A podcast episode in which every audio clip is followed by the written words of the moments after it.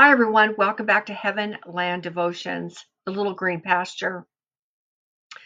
I want to welcome everybody back to receive more of living waters.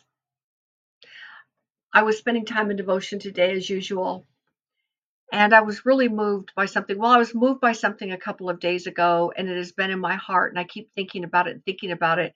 And I think those are the things that we're supposed to share you know, there's some things that move us and then they kind of move on and we unfortunately we forget about them, but there's something that stays with us. And I know enough that that is the Holy Spirit. And so I want to share a little devotion of something that moved me so much. And so therefore I'm going to pray first and then I'm going to pour out that living water.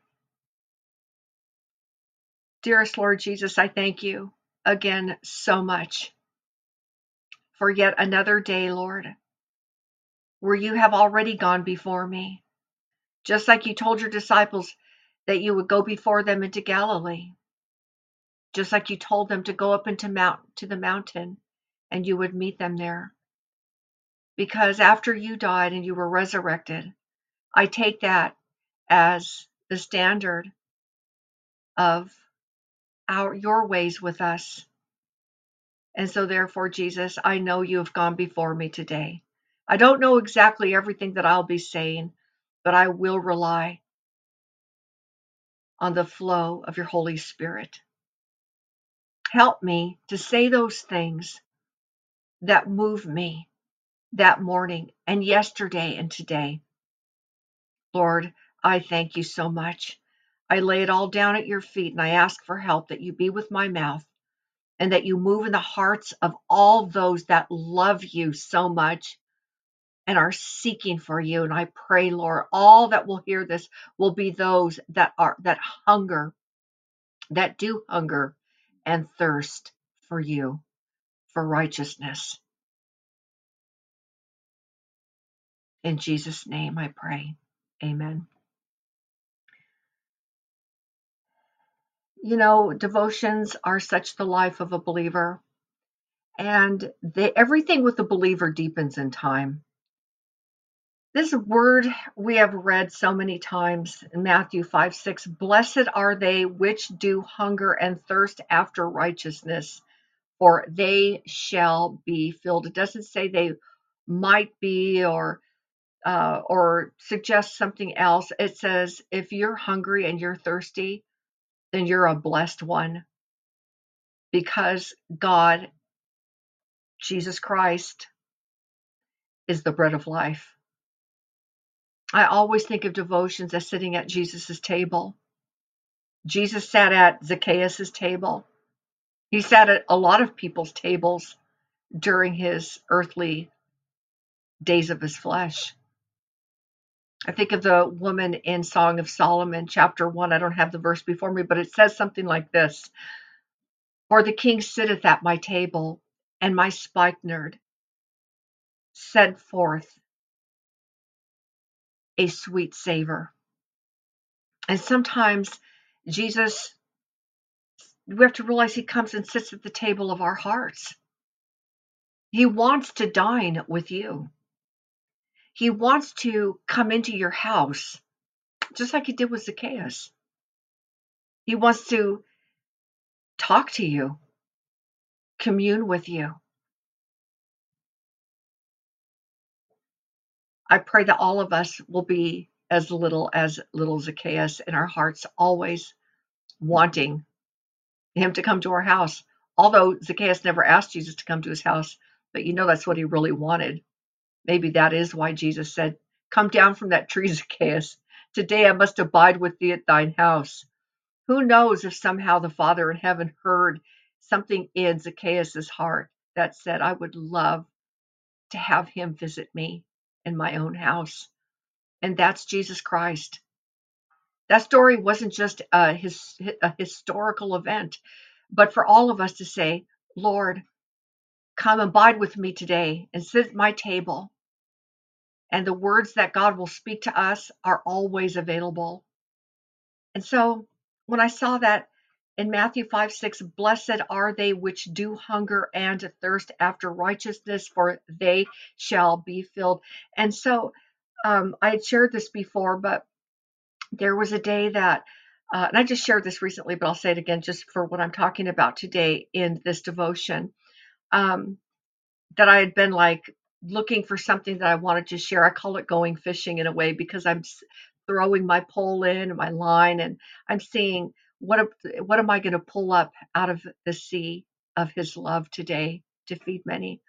And one day I just came up empty and I I had a vision of the Lord and I heard him in me and I saw my own hands in front of me and he said the reason you are empty is because you have lately you've been taking from me with one hand and your other hand taking it out of that hand and feeding others but you're not feeding of me you see, Jesus wants to feed you. Jesus wants to give you, he wants to quench your thirst. He wants to satisfy you. And so, so many, this fast paced world, everybody's doing a little bit of this and a little bit of that, and they are so sadly empty. This is not a rebuke. This is not me coming here and saying this is what everybody needs to do. Everybody has a life. But let these seeds fall where they will. If it doesn't pertain to you, then that's just that's just fine. It's okay. But if you are alive in Jesus Christ, then you are always thirsty and you are always hungry. I read something about a Danish uh, and Icelandic sculptor by the name of Albert Bertel Thorvaldsen. He was alive between 1770 and 1844. And it says about him, Thorwaldsen worked long and with great enthusiasm upon the statue of Christ, but when at last it was completed, a deep sadness settled over him.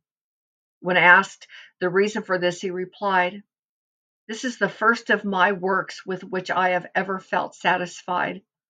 Till now, my ideal has always been far beyond what I could execute, but it is no longer so.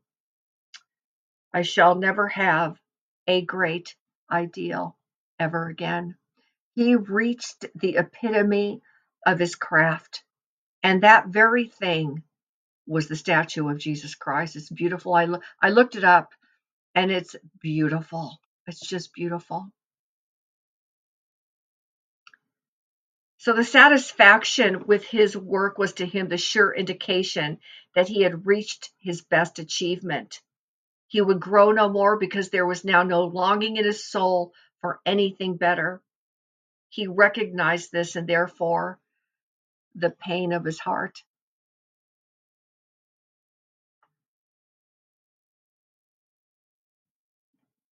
And so it says further in all life, this applies, this law applies. Hunger is a mark of health, and the want of appetite proclaims disease. The ceasing of the desire of knowledge shows that intellectual growth has ended. So, in spiritual life, unsatisfaction is the token of health. Blessed are the unsatisfied. Blessed are they who long for more and more. The mark of healthy spiritual life is an intense thirst for God, a deep passionate yearning for closer, fuller, richer, more satisfying communion with God Himself. The life of believers is one of insatiable thirst, of quenchless yearning, and divine discontentment, always longing by visions of new life, new joy, and new attainment. And you know, when I read that, I thought about my own life. And maybe you can think about your own life too.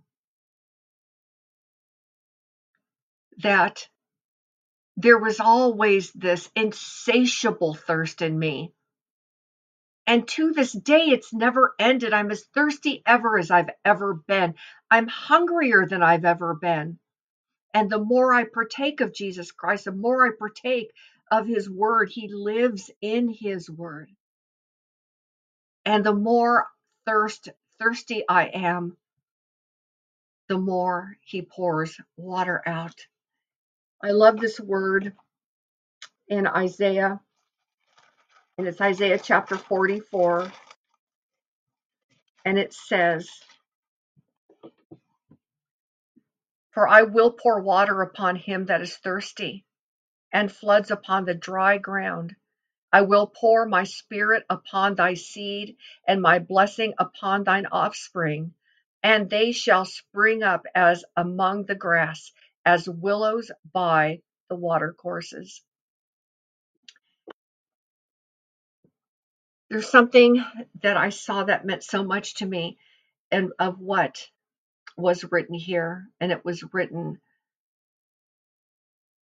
by A.B. Simpson. That's who wrote this. And the part that touched me so much is the part that he talked about the divine unsatisfaction and the divine discontentment. And I cried. I did. I said, Yes, that is exactly how it feels. There's always this discontentment, this this and it's divine. It's it's not just a discontentment. It's not trying to gain knowledge so you can outpace somebody who else who's just an intellectual person but there's always this yearning this well, yes there's this yearning but let me stick to the point. There's this divine unsatisfaction and a divine discontentment that A.B. Simpson was speaking about. There is a life inside of us. This life that has been bought with a price by the blood of the lamb jesus christ and it has a future. You have a future. And you know what? This morning I was talking to the Lord and I said to him, Lord, I said, J. I. Packard said in his last words, when he was asked, What do you want people to be, you know, what do you want people to remember you for? He said that I pointed everybody to the pasture lands, which meant heaven. And you know, I say this with absolute humility because I am in no way anything of that caliber of that man, J.I. Packard, and I'll honor I honor that very much. But I say yes, but J.I. Packard has gone now, and he's still our teacher in all these beautiful books. I said, but Lord, let me also be one that points to the pasture lands in heaven. I want to always be known as that. I don't want to be known as a busybody in other men's matters. I don't want to be known as trying to compete with somebody else in their field that God has given them, boast in the and other people's uh, things that they do for the Lord. That's their fields.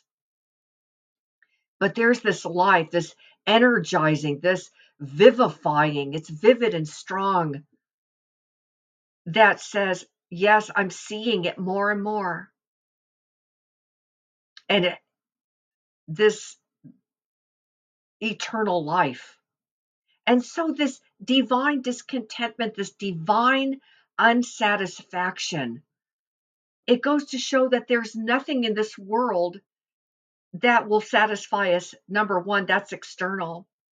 But the more we we spend time with Jesus Christ, with the person of Him, not just what we can get for Him, not just to get piecemeal things for Him, like we can say, well, you know, I'm going to ask, you know, for God give me more love and God give me more patience and God give me this. That is all good. If you're lacking those things, by all means, ask for it. But you know the source of that. And the outlet of that is the very life of Jesus Christ alive in you. And so all those things that we ask for are Him. It's His life, it's His immortal life living in you. You know, I think what happens afterwards is you start to really see from a distance and from a really good view that your will, in a very honest way, is over time surrendering to Him.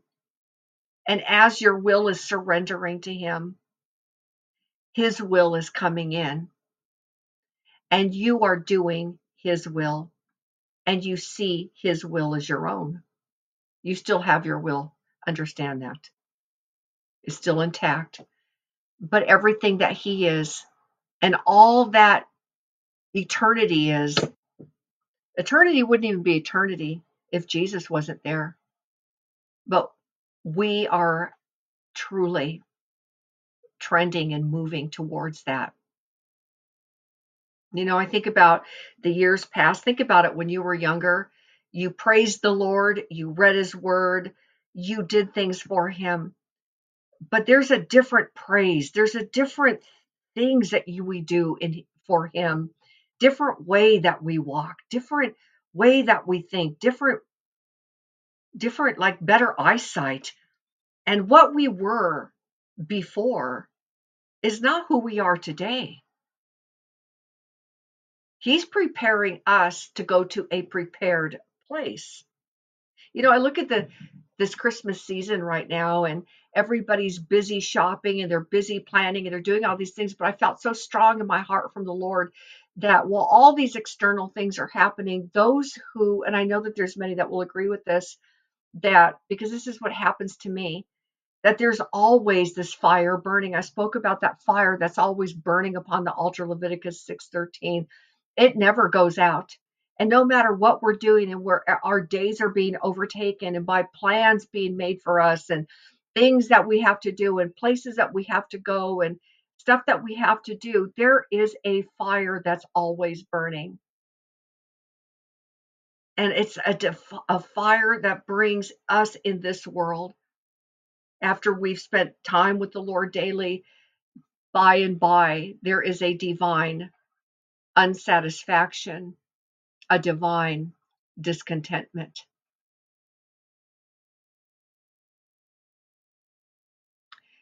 Because we want Him so much. I chose to talk about this today because I remember when I was younger and I was so on fire for the Lord. And I had to go through a lot of things, and many of you have written to me and you say the same things. But notice when you casually serve the Lord, lukewarm believers are fine with you, sinners are ha- fine around you. But notice when you start to shed the world and you start to reach forth, leaving behind the things that are gone, reaching and reaching forth to the things that lie ahead, and you're ever pressing forward to the upward call of our prize in Christ Jesus, that the lukewarm people begin to get mad at you. Sinners don't want you around them. You start to feel this kind of antagonism of this world and even those that are close to you. Maybe they don't even know why they're feeling this about you. But you know what happens in a person like that? If you are that person, there's something happening to you. You're dying. You're dying to it all.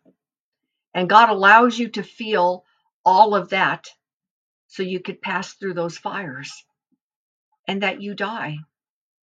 And you're always getting to that point of attaining greater things in Christ, always being called to come up higher.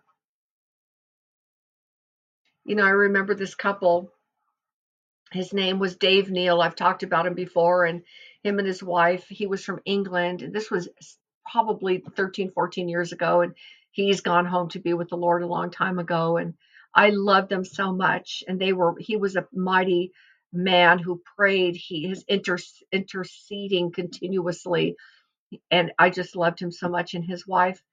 And you know, he spoke to me one day about a woman. Um, I talk, would talk to him from time to time, and and I said, Dave, Dave, how would how have you been?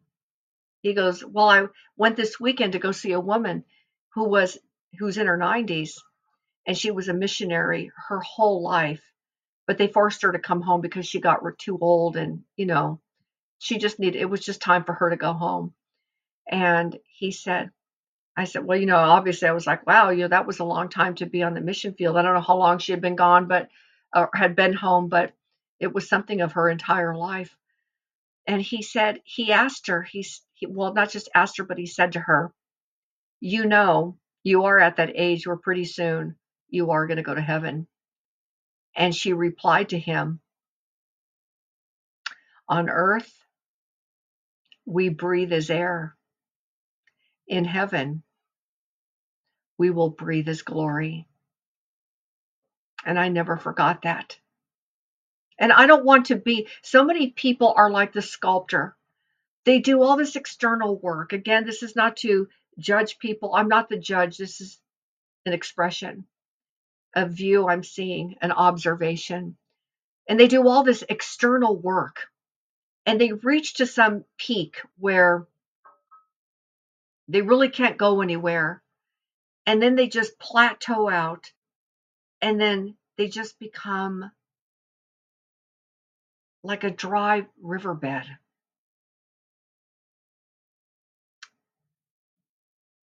Thorvaldsen. I don't know if he was a believer or not. I don't know. I didn't look. But he made Christ an image of him. The finest work he ever made. I don't think anything rivals it. And he gave it all. He worked and worked on it and gave it his best skill until the point where he could not achieve any more than that. And I think that's mostly the Christian life. Or else people stop along the way. They don't want to go any further. They're happy with half measures. They'll still go to heaven and enjoy the Lord. But there's something about the believer there's something about the believer that has this unsatisfaction, this divine unsatisfaction that, as A.B. Simpson said, is the token of health. Blessed are the unsatisfied. Blessed are they who long for more and more. The mark of healthy spiritual life is an intense thirst for God, a deep, passionate yearning for closer, fuller, richer communion with Him alone. And it's real. And when you really spend that time with Him, where you say, I don't know, I just got to be with you, Lord. There's something that happens that's in your heart, you see. This it starts with a thought, but really it's a thought of your heart because your heart is really who you are. Because really when it comes down to it, it's what's in your heart. It doesn't matter what's in your head or your brain. The brain isn't spiritual, but the heart is. It's who you are.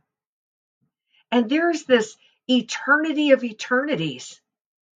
And I've been speaking about that a lot lately because I know Jesus wants me to. Because you see, Amy Carmichael even put it this way in this most beautiful sentence she said to God, Eternity is open before him and spread out like a meadow. See, when we are really understand and we are given that revelation of eternity, then we are able to be vivid and strong for Jesus Christ. We're not doing anything anymore to get something from him. We just want to be with him. You know, I, I read a story recently um, about what rabbis, uh, what was written by rabbis many, many, a long, long time ago. And it said that uh, old rabbi scholars had written about Joseph, that after he had gathered all the corn, that the wheat that they were, um, the chaff that was coming off the wheat that they were beating, that he made sure that they had the chaff thrown into the river going downstream so that all the people furthest down the stream saw the chaff and knew where the abundance of food was. Isn't that beautiful? So you see, from heaven, the abundance of that food, that bread of life, Jesus Christ, our Lord and Savior, our beloved, he is always sending from heaven. He's always sending. So we see where to find, where to find the abundance of food. I love something Jackie Pullinger said. She said, The gospel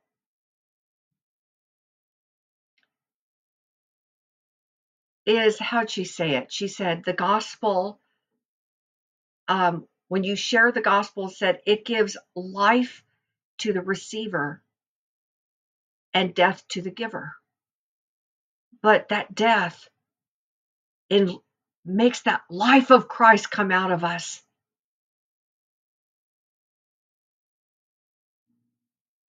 I love that so much. So many people right now are so tired. They are so exhausted. They're seeing all the news that's happening. We're seeing all these things. But you know what I believe? What Jesus has been saying in my heart for a while now? Yes, it's true. But I want them to follow me through it. I don't want them to lose heart. I don't want them to look at that. I want them to remember to always follow me. He wants you to follow him. Just like he went through that crowd of people who tried to throw him off the cliff. He wants you to follow him, no matter what anything looks like. And I want to remind you of something. Remember that story in book of Numbers, chapters 10 and 11? It talks about the pillar of fire by night and the cloud, pillar of cloud by day. And whenever that cloud moved, the children of Israel packed up their tents and all their things and they moved. And wherever the cloud stood, they stood, whether it be for a year or three months or a few days, they stayed. But as long as they stayed, as long as they stayed where the pillar stayed, God fed them and He clothed them and He took care of them. So follow Him. Live under that cloud, that beautiful cloud. He'll take care of you. And begin to rejoice. The best thing in us, as A.B. Simpson said, is never what we are what we have already reached, but the longing for that which is yet higher and better. Blessed are the unsatisfied.